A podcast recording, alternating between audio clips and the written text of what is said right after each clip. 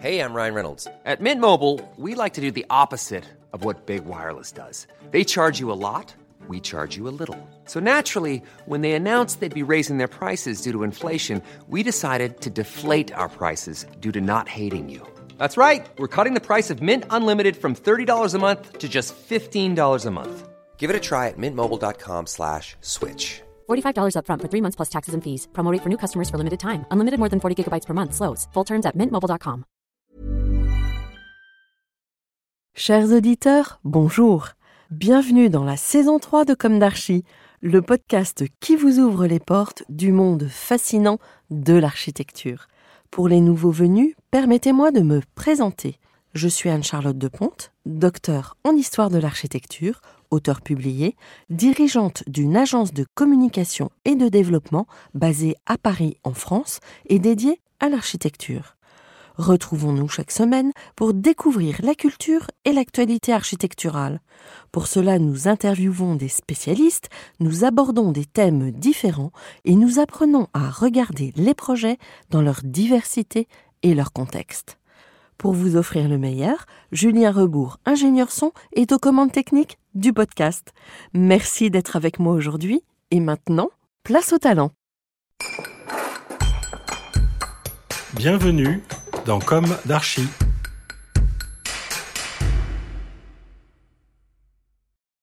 Chers auditeurs, ravis de vous retrouver aujourd'hui en compagnie d'Ingrid Taillandier. Bonjour Ingrid. Bonjour. Bienvenue dans Comme d'Archie. Vous êtes architecte DPLG et à la tête de votre agence ITAR. Vous êtes assez connu dans le milieu des architectes. Vous avez obtenu votre diplôme d'architecte en l'an 2000 et vous avez créé votre agence finalement assez vite en 2006. En plus de votre diplôme, vous avez obtenu un master de l'Université de Columbia à New York. Avant de fonder votre agence, vous avez collaboré avec des noms connus dans la sphère architecturale, Philippe Gazot, le grand Richard Meyer et Benish and Partners. Vous enseignez depuis 2005 en école d'architecture à Paris-la-Villette en premier lieu et depuis 2011 à Versailles. Vous aimez transmettre aux étudiants le goût d'une architecture inventive et réfléchie, ce qu'on retrouve dans votre production architecturale. Au sein de votre agence, je cite, Chaque projet est l'occasion de mettre en œuvre des choix structurels adaptés aux différents programmes, de proposer une utilisation sensible des matériaux et une intégration réfléchie au site en respectant des budgets souvent serrés. Cette réflexion sur la contextualisation, la lumière, l'espace et l'organisation fonctionnelle produit pour chaque situation une histoire singulière, notamment dans les opérations de logement collectif. Fin de citation. Le logement collectif, justement, est votre domaine de prédilection à l'agence car votre préoccupation est la qualité de vie des habitants. D'ailleurs, dans le cadre des dernières journées nationales de l'architecture, vous avez assuré une présentation en collaboration avec Catherine Sabat, c'est ça? Oui, idéal. Oui. Euh, Vous travaillez sur la ville dense en lien avec le développement durable. Vous avez contribué à un questionnement sur la densité en assurant le commissariat scientifique de l'exposition L'invention de la tour européenne présentée au pavillon de l'Arsenal en 2009. Depuis 2016, vous êtes directrice du double master franco-chinois à l'École nationale supérieure d'architecture de Versailles et l'université de Tongji, on, on le prononce ainsi, ça à Shanghai. En 2017, vous devenez chevalier des ordres des arts et des lettres. En 2017, vous recevez une mention spéciale au prix des femmes architectes. Ce 20 octobre, vous entrez à l'Académie d'architecture avec l'éloge de Pierre Parra de l'agence Andro et Parra dont vous admirez les œuvres. Alors, commençons par le début. Quel est votre parcours, votre jeunesse, où s'est ancrée votre envie d'architecture? Quelles ont été vos études? Je suis euh, d'une famille d'artistes et d'entrepreneurs. Donc mon père était sculpteur, mon grand-père était euh, entrepreneur. Il, euh, il a construit pendant 30 ans des barrages et des routes au Maroc. Donc euh, les- Vous étiez déjà imprégné de l'acte de construire Oui, quelque part, même si euh, euh, mon grand-père est décédé avant ma naissance, mais en tout cas, c'était dans le dans, dans l'histoire familiale. Et mon père adorait l'architecture. Et lors de ces des étés que je passais chez lui, on avait beaucoup, beaucoup d'artistes et d'architectes qui passaient. C'était une maison très ouverte. On construisait la maison à, plusieurs. Euh, les amis architectes venaient pour faire des concours d'idées euh, en vacances. Et j'ai trouvé ça passionnant. Je me suis dit que c'était quand même des études assez intéressantes pour qu'on passe ses vacances à en faire des concours. C'est qu'il y avait une passion derrière euh, forte. Et c'est vrai que ça m'a beaucoup influencé pour ce choix. Maintenant, dans les années 90, à la fin de mon baccalauréat, c'était vraiment une crise immobilière majeure. Les agences fermaient. Euh, mes parents m'ont conseillé de, de faire plutôt une prépa euh, commerce. Et c'est euh, un peu au forcing que j'ai réussi à étudier l'architecture en m'échappant aux États-Unis en étant jeune fille au père. Contre le gré de vos parents? Non, je suis partie, avec, mais j'ai fait mes études d'architecture là-bas, ma première année, en, en me débrouillant, en étant auditrice libre aussi en traduisant des articles en français ou en anglais pour payer mes études quelque ah part, euh, ou, que les enseignants m'autorisent à participer euh, à leurs cours. Et vous étiez déjà fluente? Non, mais euh, je, parlais plutôt bien. En tout cas, traduire un article d'histoire de l'art de l'anglais au français était plutôt facile. Ouais. Et puis je suis revenue en France où j'ai commencé mes études et c'est vrai que je n'avais qu'un but, c'était de revenir aux États-Unis pour cette fois décrocher un diplôme. Et donc, c'est ce qui s'est passé euh, avec la, Columbia et le master que, j'ai fait pendant un an et demi. Donc, la Columbia, c'est retour aux États-Unis. Voilà, après cinq ans d'études euh, à Paris. À Paris, Belleville. Belleville. Mmh. Donc, un enseignement assez fort. Oui, euh, très uno. Oui. Mais moi, je piochais un peu aussi chez tous ces architectes qui s'intéressaient au, contexte, à la réhabilitation. Donc euh, c'est aussi pour ça qu'une partie de l'agence euh, fait de la réhabilitation aujourd'hui, c'est que j'aime vraiment euh, l'histoire et, et, la capacité à métamorphoser des lieux. Et ça, une branche des enseignants de Belleville nous l'a vraiment transmise. Je pense en particulier à, à Marie-Jeanne Dumont, qui nous enseignait le, goût du relevé de l'existant. Mhm. Ça vous a beaucoup changé, euh, vos études, ce retour aux États-Unis? Par rapport à Belleville Oui, c'était totalement différent. On était sur euh, une période où Bernard Choumi était euh, le directeur de l'école et on avait presque tous les enseignements qui étaient paperless studio. Donc on, on, était sur ordinateur, ce que je n'avais jamais utilisé avant à Belleville. Donc c'était un vrai choc, un choc culturel. Et quelque part, je me suis raccrochée à ce que je maîtrisais le mieux et je me suis beaucoup investie dans les cours d'histoire de Kenneth Frampton, de John Ockman en théorie de l'architecture, qui est une, enseignante extraordinaire. Et euh, ça m'a aidé à passer le cap. Mais j'ai vraiment, à ce moment-là, failli basculer euh, dans la recherche plutôt euh, historique et faire une, thèse avec Jean-Louis Cohen que j'avais rencontré là-bas à New York, plutôt que de pratiquer l'architecture. Et puis euh, au retour en France, euh, je me suis dit qu'il fallait absolument que je, retourne au dessin, euh, au chantier. Et donc j'ai rejoint l'équipe de Philippe Gazot pour qui j'avais déjà travaillé auparavant pendant mes études. Mhm. Donc aujourd'hui, vous avez un certain nombre de références architecturales construites. L'une de mes questions récurrentes dans Comme d'Archi à ce stade de l'interview est est-ce qu'aujourd'hui vous avez le sentiment d'avoir accompli ce que vous imaginiez à la sortie de l'école? Alors je, pense que à la sortie de l'école, euh, j'avais des rêves qui n'étaient pas forcément celui-là. Je voulais m'investir dans architecture de l'urgence. Je voulais euh, en effet faire du logement euh, social. C'était vraiment quelque chose qu'Edith Girard, mon enseignante à Belleville, m'avait transmis mais je, je, pensais pas forcément. Et puis il y avait l'histoire qui était aussi mon dada. C'était pas forcément euh, l'idée que j'avais de mon de mon avenir, d'avoir mon agence à moi. Euh, je pensais que c'était un peu insurmontable. D'autant plus qu'en étant une femme, euh, j'allais y venir. Ouais, je pensais que c'était un peu difficile. Mais en fait, c'est c'est des histoires personnelles qui créent des événements. Mon père est décédé et je me suis dit que je voulais être comme lui, indépendante, libre. Il l'était vraiment en tant que sculpteur et voilà. Son grand départ a été comme un défi pour vous? Oui, exactement. Et, et je me suis dit euh, qu'il fallait, euh, il fallait que je, je monte mon agence. Ouais. Et alors, euh, comment on monte son agence? Parce qu'en général, c'est un projet qui déclenche. Alors, euh, ce qui s'est passé, c'est que quand j'étais chez Philippe Gazo, j'avais deux, trois projets euh, que je faisais le soir, le week-end, d'aménagement d'appartements. Donc, ça a démarré par des petits appartements. Puis, comme j'adore le chantier, euh, je- me suis vraiment intéressée à ça. Les entreprises, les entre... qui, faisaient les, petits chantiers d'appartements ont commencé à me donner du travail de plus grande ampleur. Et euh, j'ai fini par euh, avoir des propositions pour faire une maison, une extension de maison. Donc ça devenait vraiment des projets qui étaient difficiles de faire le week-end et le soir. Et donc ça tombait bien, il y avait un peu moins de travail chez Philippe Gazo. Et donc euh, je suis partie voler de mes propres ailes.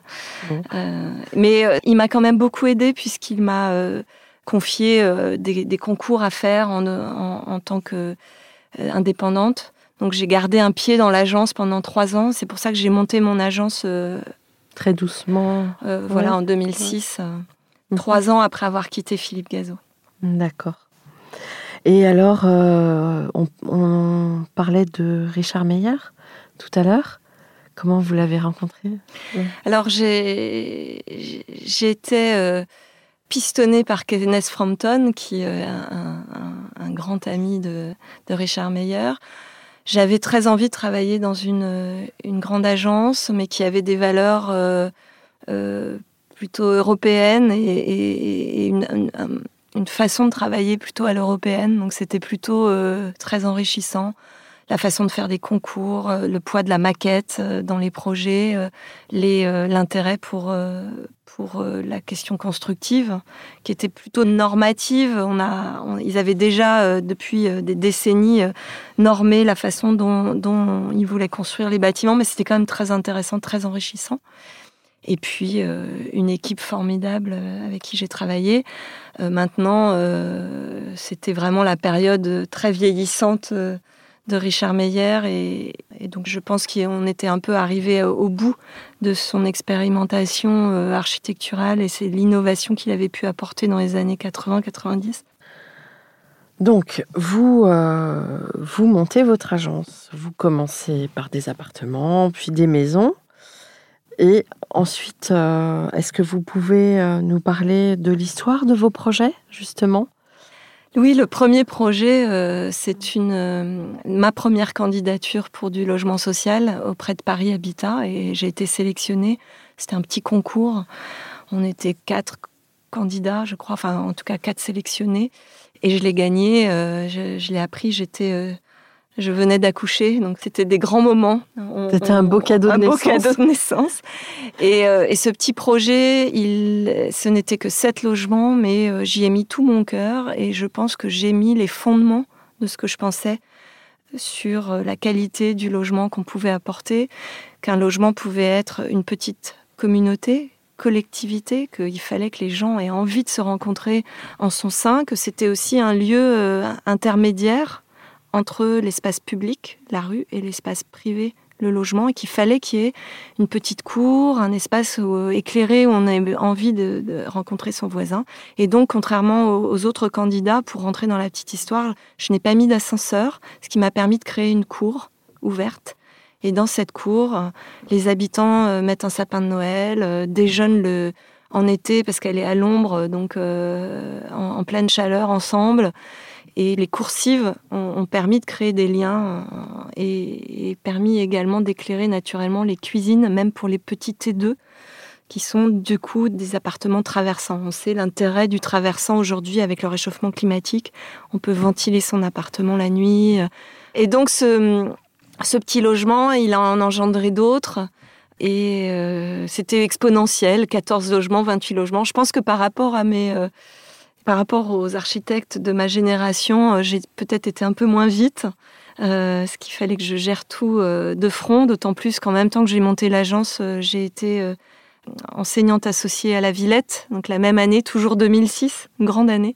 Et donc euh, j'ai continué à, à- faire euh, tout en même temps. Et c'est vrai que j'y suis allée lentement. L'agence a grossi vraiment de façon exponentielle, et tant mieux, parce que je pense que pour garder le, le lien avec euh, les projets qu'on fait, la force conceptuelle qu'on veut y mettre et, euh, et la maîtrise de, de, ces conceptions, il faut quand même euh, prendre son temps et, ne pas grossir trop vite pour maîtriser tout ça. Oui, pour s'inscrire dans une certaine durabilité. Oui. D'autant que les activités d'une agence d'architecture, on sait bien que c'est un peu en vague. Euh, quand vous gagnez un projet, hop, vous repartez euh, rassuré, que surtout quand c'est un gros projet qui, quand même, dont les honoraires sont proportionnels. Ça permet euh, de repartir sur une longue période, mais parfois il y a des creux et pas évident à gérer. Et puis maintenant, comme vous le disiez, le fait que j'ai été commissaire de cette exposition que j'ai proposée au pavillon de l'Arsenal sur l'invention de la tour européenne, j'ai été amenée à faire quelques conférences, j'ai été invitée dans les écoles, j'ai été invitée euh, dans certaines villes qui, mmh. euh, qui avaient cette question de la densité haute à gérer. Et euh, au, bout d'une dizaine d'années, on s'est dit, mais peut-être qu'elle peut construire des tours aussi, et pas seulement en parler. Et donc, c'était c'était très, très agréable quand j'ai été invitée à, concourir, en particulier à, à Batignolles, avec l'agence Fraîche, où on a non pas gagné sur concours, mais sur intention. Et les intentions fortes du projet étaient là dès le départ et, euh, et euh, se voient euh, aujourd'hui quand on découvre le bâtiment. Donc, oui, d'ailleurs, on a davantage l'impression de voir des logements se déployer, en fait, qu'un volume. Et oui, c'est vraiment c'est de volumétrie très particulière sur une parcelle très exiguë. Euh, on a l'impression d'une origami, c'est très beau, il y a des jeux de matière, de transparence. Mais c'est un travail qui s'est fait de l'intérieur, l'intérieur des logements.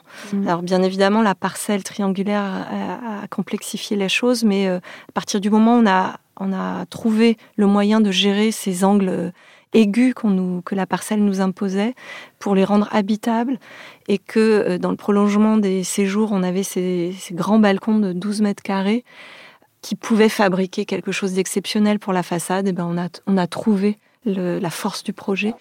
Et, euh, donc, euh, on est vraiment parti de l'intérieur. Et d'ailleurs, les habitants qu'on est retourné voir récemment pour faire des portraits nous disent que c'est euh, une qualité architecturale, de qualité d'espace, de double orientation, de lumière exceptionnelle. ils ont vraiment une pièce en plus, l'espace extérieur. Ils peuvent y mettre un vrai salon, ils peuvent y mettre une vraie table, ils peuvent y bricoler, ils peuvent y jardiner. Et ils m'ont tous dit, parce que beaucoup sont passés le week-end dernier euh, pendant les journées nationales de l'architecture, euh, nous rendre visite. J'ai reçu à peu près sept familles. Ils m'ont tous dit qu'ils ont passé un confinement fantastique dans leur appartement. Donc, quelle quelle chance d'entendre ça. D'autant plus qu'il y avait des espaces partagés. C'était la force de ce projet-là, mmh. qu'on a dès les intentions du projet euh, euh, avant d'être lauréat. C'est ce qu'on avait euh, inventé avec base, c'était de dire on allait offrir une kitchen club extérieure et un studio partagé. Et ça, pendant le confinement. Qui permet aux habitants de recevoir leur famille. Voilà, le studio partagé, et on peut le louer à la journée ou à la semaine. Et euh, on peut réserver des plages horaires euh, pour cette grande terrasse partagée avec table, euh, plancha, évier, frigo. Donc c'est c'est un vrai lieu de, de, vie collective. De convivialité. Ils ont, ils ont fait plusieurs fêtes de voisins qui leur a permis de tous se rencontrer. Et malgré la, la, dimension, on est sur 120 logements, euh, malgré cette dimension quand même assez importante de logement, euh, visiblement, il y a une entente incroyable entre les gens au sein de, cet immeuble. C'est aussi lié à la séquence d'entrée dans l'immeuble. On a un porche qui donne sur un espace vert. L'espace vert amène à un escalier qui amène à la terrasse partagée. On a euh, différentes volumétries qui équilibrent cette densité très importante qu'on nous a demandé. On était sur un COS, un coefficient d'occupation du sol de 8 sur mmh. cette petite parcelle triangulaire. Donc comment jouer des densités et des morphologies bâties pour faire que cette densité perçue était acceptable? Hmm. Et c'est vrai que le cœur d'îlot très végétalisé a beaucoup joué. Avec une œuvre d'artiste, si mes souvenirs sont bons. Hmm. C'est un très très beau projet qu'on aperçoit quand on, passe en train, euh, quand on arrive ou on repart de Saint-Lazare. Donc euh, je, je, recommande à tout le monde de regarder cette zone d'immeubles très contemporains, on l'aperçoit. Hein, il se détache. Dans, dans ce projet, vous avez, je crois, dessiné pas mal de détails. Oui, on a, j'ai beaucoup milité euh, pour euh, la préfabrication béton. Et, le fait de pouvoir étudier très en amont les détails avec les préfabricateurs nous permettent d'assurer sur le chantier une finition parfaite. Et on est dans une vraie problématique aujourd'hui, surtout en Ile-de-France, sur des malfaçons, des ouvriers non qualifiés qui travaillent dans des conditions extrêmement dures. Et euh, c'est important de, réfléchir à, l'avenir de, la préfabrication pour euh, bénéficier de cette qualité de finition possible et faire bénéficier aux habitants aux alentours de moins de nuisances puisque les chantiers sont vraiment réduits en préfabrication. On est le premier projet à s'être terminé de cette euh, zone-là de Batignolles c'est évident que la préfabrication a beaucoup joué. Je pense qu'on a gagné plus de six mois de chantier. Mmh. Et puis, on a cette, cette, qualité de détail, de finition qu'on a pu euh, gérer euh, bien avant que le chantier démarre. Pour vous, c'est un peu une synthèse euh, de, vos travaux de réflexion et de recherche sur la densité? Oui, mais j'ai un autre projet qu'on a livré l'année dernière qui pour moi est aussi euh, très important parce qu'il euh, parle de densification. Et pour le coup, c'est un projet fait en association ou Non, un projet euh, propre. Propre, Boulevard Ney, qui c'est mhm. du logement social pour CDC Habitat. C'était également un concours avec quatre équipes. Et ce projet, je pense qu'on l'a gagné pour plusieurs raisons. D'abord parce qu'on a invoqué la mémoire du lieu avec les HBM, les habitats bon marché dans cette zone-là qui, qui était construit en briques. On a construit ce projet en double mur briques. Et exactement comme les HBM le faisaient, avec un isolant entre, entre ces deux, deux murs de briques. Et un projet qui a déployé à peu près comme Batignolles, une douzaine de mètres carrés de, loggia qui tournaient autour des appartements qui eux-mêmes étaient euh, double orientés.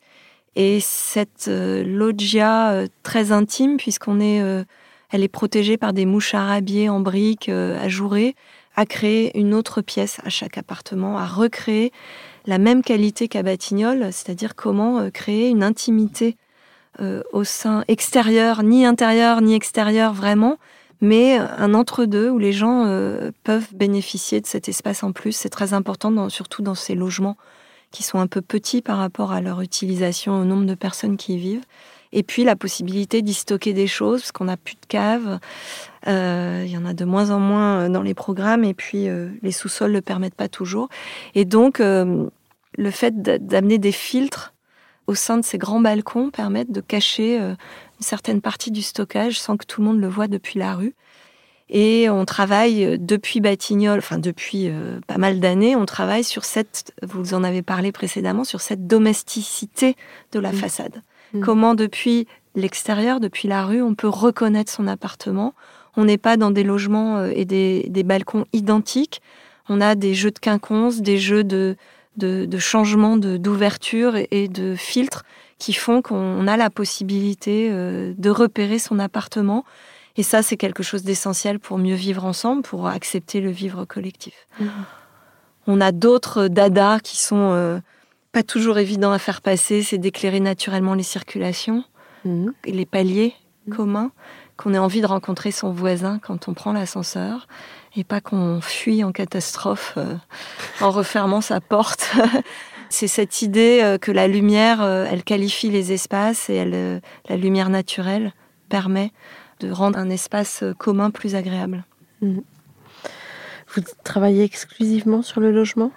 Non, j'ai de plus en plus de projets qui sont de l'ordre de la mixité typologique, mixité programmatique, et donc on, on a quelques mètres carrés de bureaux par exemple, sur l'île de Nantes, on a 10 000 mètres carrés, dont 3 000 mètres carrés de bureaux.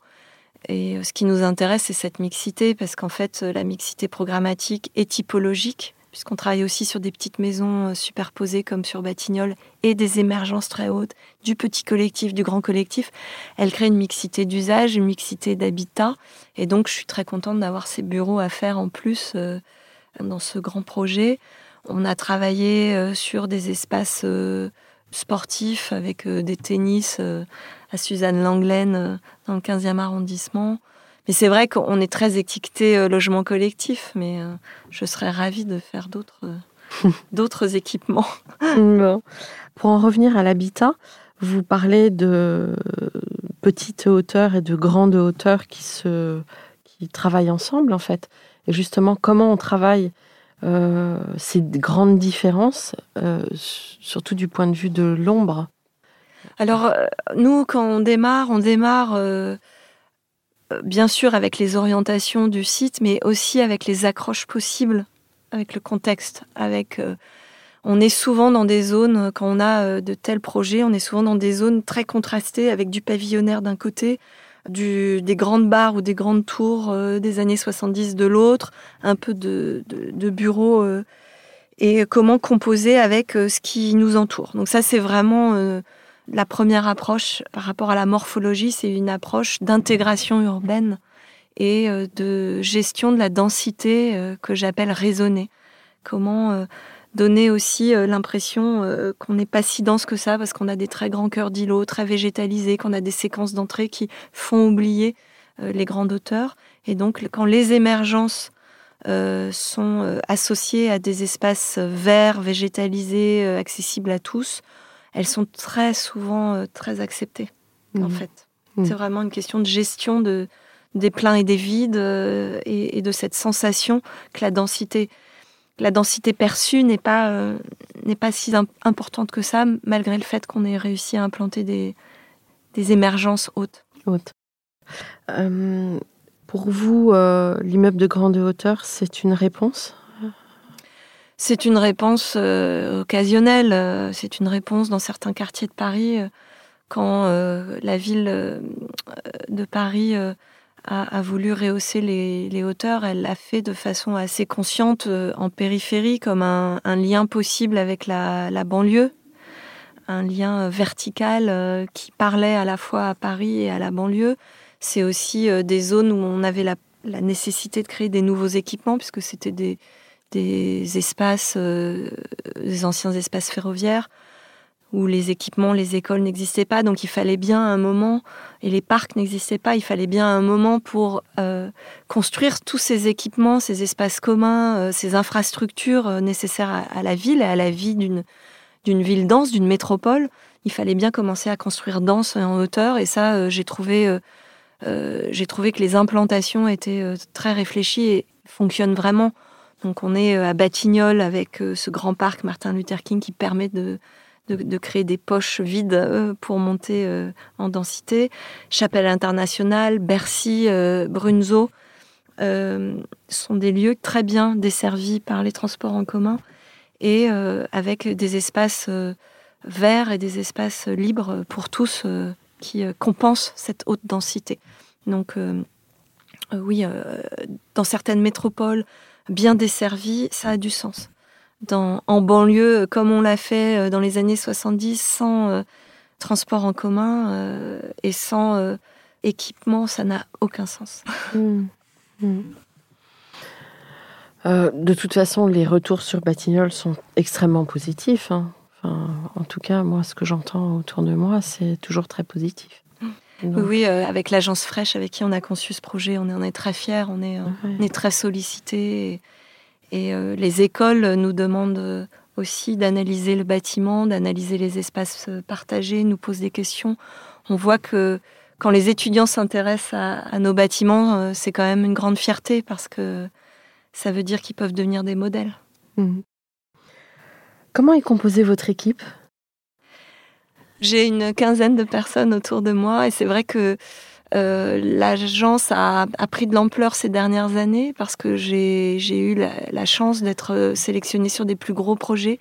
Et comme vous le disiez, euh, plus on a de projets, plus on peut développer ou avoir des, architectes qui peuvent travailler à côté sur des thèmes et non pas uniquement focaliser sur les projets de l'agence. Donc, j'ai quelqu'un qui travaille sur euh, les valeurs de ce qu'on veut produire, sur euh, euh, la densité, sur les espaces collectifs et les espaces participatifs. J'ai quelqu'un qui maintenant travaille sur les maquettes et trouver du sens dans la conception à travailler en maquette. Et donc tout ça, je, je, je- c'est arrivé récemment et c'est fantastique parce que ça nourrit l'agence, ça, ça nous permet de souffler un peu et de pas être uniquement euh, focalisé sur nos projets. Alors, le sujet de la femme architecte, c'est la femme architecte euh, bah, n'existait pour ainsi dire pas hier, hein, c'est encore très très récent. On- Aujourd'hui, euh, il y a un prix de la femme architecte et Catherine Guyot qui le mène euh, dit d'ailleurs, elle est intervenue dans Comme d'Archi, elle-même qu'elle sera ravie le jour où le prix s'arrête parce que ça veut dire qu'on n'en a plus besoin. Euh, il y a d'autres prix d'ailleurs qui se sont créés. Vous donc vous avez démarré à un moment où il y avait quand même euh, une prégnance euh, des hommes dans ce milieu de la construction et de l'architecture. Vous avez trouvé ça donc si difficile que ça? En fait, euh, j'ai eu la chance surtout de bénéficier euh, de cette capacité euh, des bailleurs sociaux de faire confiance aux jeunes architectes. Avant tout, j'ai peur que cette capacité à lancer les jeunes agences aujourd'hui ait beaucoup diminué du fait que les bailleurs sociaux construisent en VFA et donc achètent à des, promoteurs leurs bâtiments et font de moins en moins de maîtrise d'ouvrage directe. Donc ça, cette première chose, j'en ai bénéficié. Je ne sais pas si euh, être une femme a été euh, plus dur ou pas euh, pour me lancer. En tous les cas, ce qui est sûr, c'est que mon caractère un peu trempé a beaucoup aidé. Je lâche, je lâche pas grand chose. Mais je- Avec votre voix douce, vous lâchez Mais- rien. mais non, c'est pas que je lâche rien, c'est que je, je, je suis très très à l'écoute de ce qu'on me dit. Oui. Je pèse le pour et le contre. J'arrive à faire des compromis qui vont pas euh, mettre en danger euh, le projet lui-même et la conception et la force euh, et la qualité du projet.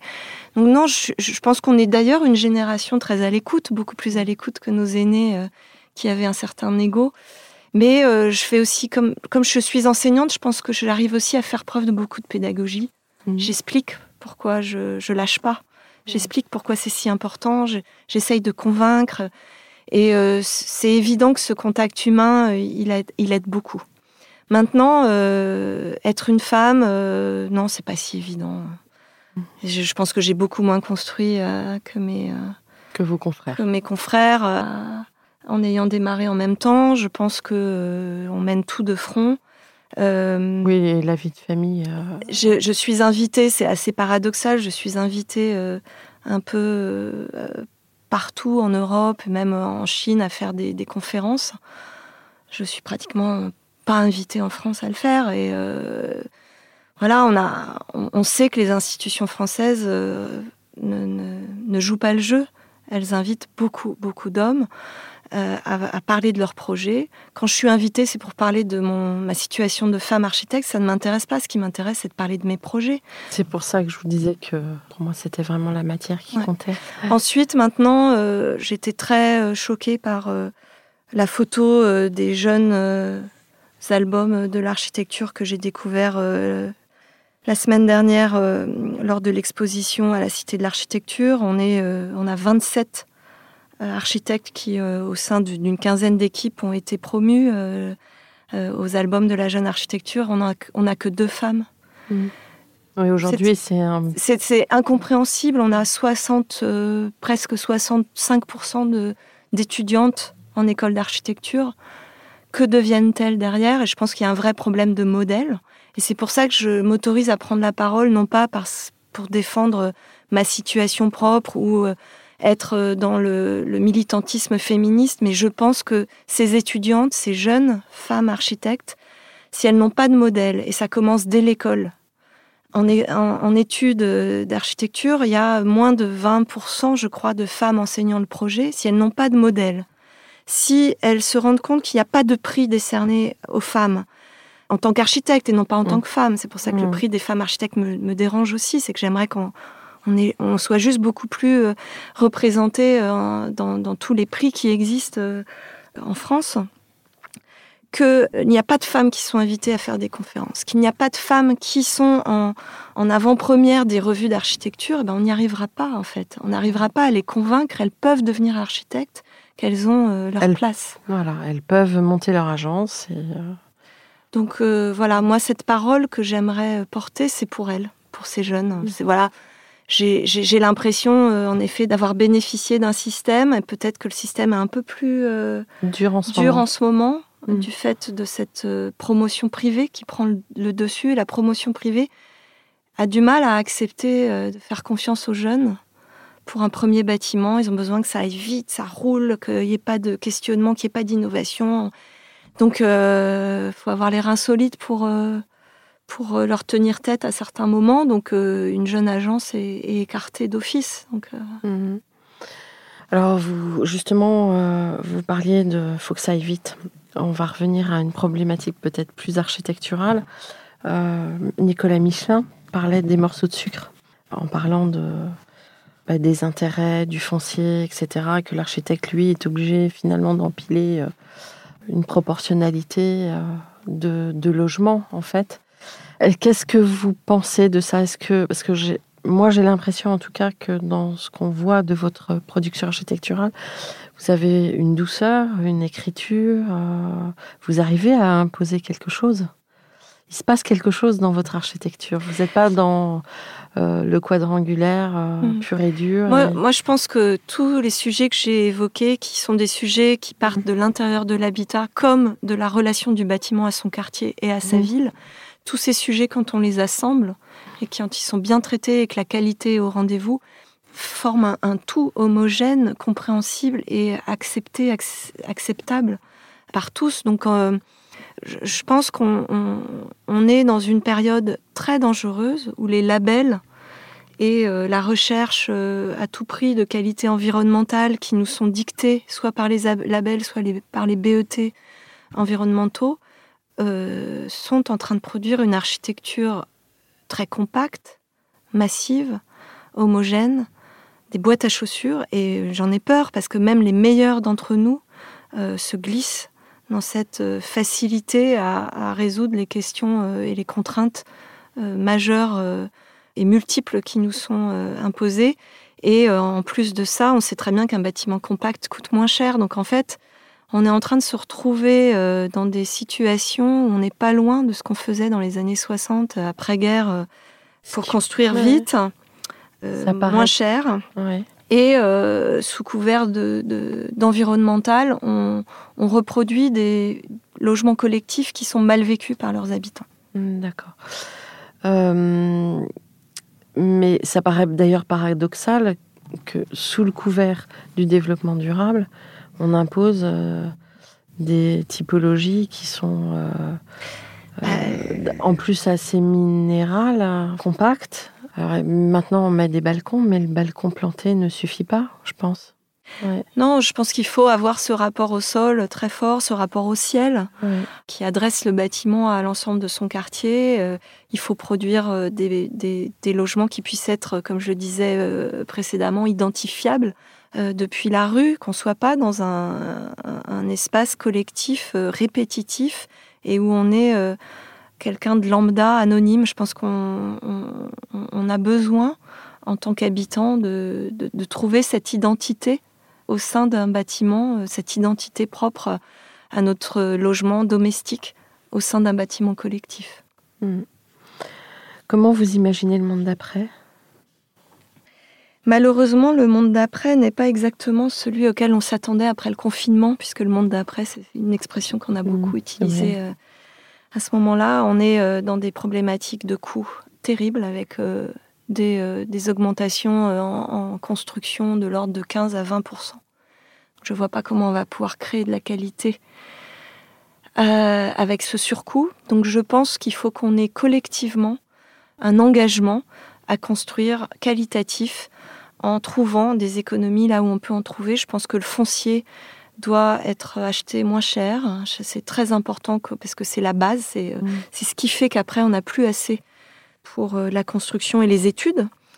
Il faut euh, donner le temps euh, aux gens qualifiés, euh, équipe de maîtrise d'œuvre. Je parle d'équipe parce qu'il faut arrêter de, de penser que l'architecte travaille seul. On travaille avec des bureaux d'études, des fantastiques, euh, des économistes, des paysagistes, même des, des, bureaux d'études qui travaillent sur le réemploi. Et donc, ce travail collectif ne peut pas se faire dans des temps records qu'on nous impose aujourd'hui, c'est-à-dire faire un bâtiment en un mois pour un concours euh, avec euh, six interlocuteurs autour de la maîtrise d'œuvre, c'est impossible. Et considérer qu'un euh, bâtiment peut être conçu en un mois et survivre 50 à 100 ans derrière n'a aucun sens. Donnons-nous le temps de faire les choses correctement. Et donc, c'est malheureusement pas ce qui prime aujourd'hui parce que, euh, parce que le temps, c'est de l'argent. Et, et je pense qu'on peut vraiment euh, en pâtir dans les années à venir. C'est, mmh. Mmh. On, dit aujourd'hui qu'il ne faut pas démolir les bâtiments euh, qui datent d'après-guerre. Il faut les réutiliser, mais je ne suis pas sûre qu'on puisse être dans la même logique dans 50 ans avec nos propres bâtiments qu'on a créés. Parce que. Ils seront irrécupérables? Il y a un problème d'évolutivité euh, dans la structure. Euh, le tout béton, y compris entre logements, euh, a certes des qualités acoustiques, mais ne permet pas de, créer des ponts entre deux logements. Voilà, on, est sur des bâtiments de, de résidence étudiante avec des petites cellules. Qu'est-ce que ces bâtiments peuvent devenir plus tard? Peut-être qu'on peut réfléchir à cette évolution. Transformer du logement en bureau, c'est plus compliqué. Transformer du bureau en logement, c'est beaucoup plus facile. Ça, on sent que c'est des problématiques qui, euh, intéressent euh, plus euh, les bailleurs et les promoteurs. Mm. En tous les cas, le monde d'après, c'est à mon avis un travail très collectif sur quel patrimoine on veut laisser aux générations futures. Un patrimoine qui est de la qualité d'habitat, qualité de, de vie et d'usage, de la qualité de pérennité des façades, que voilà, qu'on soit pas obligé de, démolir ces façades ou ces bâtiments dans 50 ans. Et euh, malheureusement, euh, la notion d'isolant extérieur pose un vrai souci de qualité. C'est que c'est fantastique pour l'environnemental, c'est fantastique pour le, la gestion des ponts thermiques. Maintenant, on a un problème de vêture et d'enveloppe qui n'est pas pérenne. Donc moi, c'est pour ça que je travaille énormément la céramique, le béton, euh, le béton préfabriqué, c'est ce qui m'intéresse euh, le plus. Mhm. Donc voilà, ça c'est des, des, données, euh, je, pense qu'il faut qu'on soit dans le même bateau et qu'on ne soit pas les uns contre les autres. Et qu'on nous laisse le temps de faire les choses comme il faut. Le temps au temps. le temps au temps. Avec vos étudiants, est-ce que vous sentez une, une confrontation assez forte? Parce qu'il semblerait que la jeune génération exprime... oui, les jeunes sont vifs envers leurs aînés. Mhm. Hein par rapport à l'état de, de ce qu'on leur laisse. Mm. Euh, c'est assez intéressant de, de confronter, euh, d'être confronté à ces jeunes qui ont besoin de trouver un sens à leurs études et à leur futur métier. Ça, c'est, c'est, ça me paraît essentiel. Maintenant, euh, il faut arriver à, à, ce que ce sens ne devienne pas une idéologie. Et donc, quand on parle de construire en bois, pour construire en bois, ça n'a pas de sens si le bois vient euh, euh, de, contrées lointaines, euh, si on, fustige le béton, même s'il est préfabriqué, alors qu'il est préfabriqué à Angers, à quelques, quelques kilomètres en quelque sorte de Paris, on considère que c'est pas du circuit court. Non, c'est le circuit court pour moi, c'est l'Europe. Et je suis très contente, quelque part, même si ça, ça nous donne 20% en plus euh, dans les coûts de construction, je suis quand même assez contente de ce qui se passe du point de vue de la mondialisation. C'est que on va être obligé de compter sur nous-mêmes, on va être obligé d'avoir des filières bois qui vont se développer. Mais il faut avoir conscience que le circuit court, c'est pas euh, à 10 km de là. Le circuit court, c'est l'Europe pour moi. Donc ça, c'est une première chose. Donc j'essaie de leur faire comprendre ça. Et ensuite, le participatif, c'est quelque chose qui les intéresse énormément. Je pense qu'il y a plusieurs manières que la parole de l'habitant soit intégrée au, projet. Maintenant, euh, faire du bâtiment euh, collectif euh, en participatif, c'est éreintant. C'est forcément quand on est jeune, c'est quelque chose qui est enthousiasmant, mais on, ne peut malheureusement pas le faire sur plusieurs années. En tous les cas, pas de la façon dont c'est rémunéré euh, par rapport à l'investissement qui est donné. Donc ça, c'est des données, c'est des éléments euh, d'engagement que les jeunes ont vraiment, c'est construire euh, bas carbone, circuit court, construire participatif. Réemploi aussi. réemploi, ça, je trouve ça fantastique, le réemploi. Ça fait des années qu'on en parle à l'agence et qu'on n'arrive pas parce que les, les, fiches techniques ne, ne, sont pas validées par les, les bureaux de, contrôle. En tous les cas, c'est fantastique ce qui arrive. Mais il faut que ce soit fait avec bonne intelligence et, et, avec un peu moins d'idéologie pour qu'on puisse parvenir à, à, faire évoluer les choses. Ouais, je pense qu'il faut s'adoucir un petit peu pour euh, trouver la bonne recette. D'autant que tout ce qui est déjà là, eh bien, il faudra aussi le, l'entretenir, euh, le réhabiliter, le, donc le comprendre déjà à la base. Mhm. Mm. Quel conseil donnez-vous à vos étudiants en architecture aujourd'hui? Ce que j'aimerais leur dire, c'est qu'il n'y a pas qu'une seule façon d'exercer le métier on focalise beaucoup euh, sur euh, euh, les agences, signer en son nom propre un bâtiment. voilà, l'activité salariale est aussi fantastique parce qu'elle n'a pas tous les désagréments de l'administratif. J'aimerais bien devenir salarié et ne faire que dessiner. Être architecte en amont d'une opération, dans la maîtrise d'ouvrage, c'est fantastique aussi parce qu'on sait qu'un beau projet architectural, s'il il, démarre de très bonnes bases urbaines et de, programmatique, va, euh, va avoir euh, le loisir de se développer correctement. Euh, donc il faut essaimer partout, chez les promoteurs, dans les collectivités locales. Il faut que l'architecture déploie ses métiers, les métiers de recherche, en laboratoire, d'analyse, d'histoire, autour euh, de, l'architecture et de communication. Ce que vous faites est fantastique. Il faut communiquer auprès du grand public, c'est essentiel. On essaie. En d'abord racontant une histoire humaine, parce que de toute façon, on est là les uns pour les autres. Et euh, je crois que l'architecte a aussi un problème d'image. Et euh, aujourd'hui, et, alors qu'il a un métier très très riche, très complet, que dans la majorité des cas, il est de très bonne foi et, il œuvre toute sa vie avec justement passion, beaucoup d'énergie, parce que c'est aussi un métier pas facile avec des responsabilités énormes. Oui, ce qui est important de, dire, je pense, c'est qu'on a vraiment cet esprit euh, de servir euh, le service public, de servir euh, l'architecture en, tant que, patrimoine pour tous il faut le savoir, sur euh, des, bâtiments de grande ampleur, on est sur 4 à 5 ans d'investissement et on est souvent toujours là alors que les équipes changent face à nous. On est très investi et on, a cette, notion de travailler euh, pour, euh, pour la collectivité. Hmm. C'est très fort, je pense que c'est ce qu'on, c'est dans notre ADN depuis nos études. il y a un, un conseil que j'aimerais donner aux jeunes agences, c'est que il ne faut pas abandonner le chantier. Parce que tout se joue à ce moment-là, c'est-à-dire une compréhension de la contrainte économique, une compréhension de comment construisent et euh, sont mis en œuvre les, matériaux par les entreprises et essayer de, d'aller, de faire un pas vers elles, c'est très important. Mm. Donc le chantier, il faut euh, le conserver.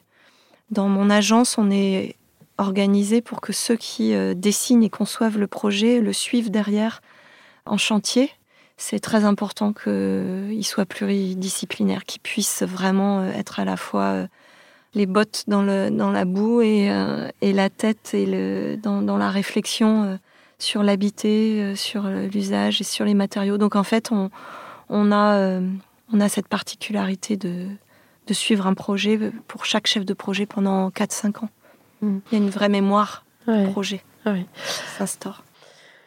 Bon, est-ce que un mot de la fin, le fameux mot de la fin, une ouverture sur le futur? Euh, Une ouverture sur le futur. Moi, j'aimerais que la densité soit pas euh, condamnée à, chaque fois. je pense qu'il faut continuer à construire dense euh, dans les lieux qui le méritent, qui sont desservis par les transports et dans des zones de métropole et de, de, urbaines denses voilà, attention à ne pas repartir dans le, tout pavillonnaire, puisqu'on ne peut pas aujourd'hui continuer à dépenser euh, nos, nos- surfaces de pleine terre et nos surfaces agricoles. Voilà, c'est-à-dire la ministre qui récemment s'est prononcée sur, euh, je crois qu'elle a été maladroite dans sa manière de l'exprimer, mais c'est plus l'étalement urbain dont elle voulait parler plutôt que la typologie de la maison qui quand même fait rêver la majorité des gens. Et si Je on crois peut... qu'on est 80% des Français rêvent de maisons individuelles. Exactement, donc on peut pas empêcher les gens de rêver quand même. Non, non.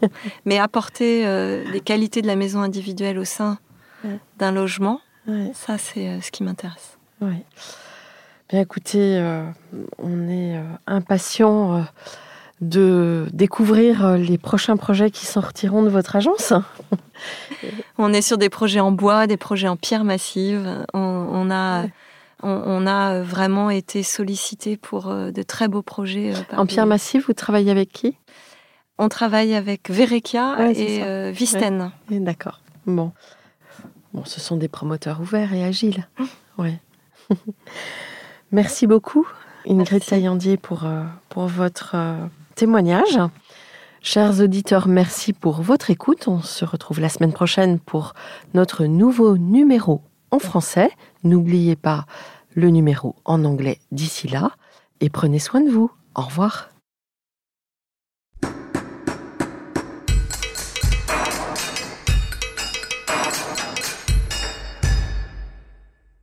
Chers auditeurs, merci pour votre écoute. N'oubliez pas de retrouver nos sujets en avant-première sur Instagram à l'adresse at comdarchipodcast, C-O-M-D-A-R-C-H-I Si vous aimez ce podcast, favorisez sa diffusion en lui donnant 5 étoiles sur Apple Podcast ou sur votre plateforme de podcast favorite, plus un petit commentaire. Et surtout, abonnez-vous pour écouter tous nos épisodes gratuitement. À bientôt et d'ici là, prenez soin de vous.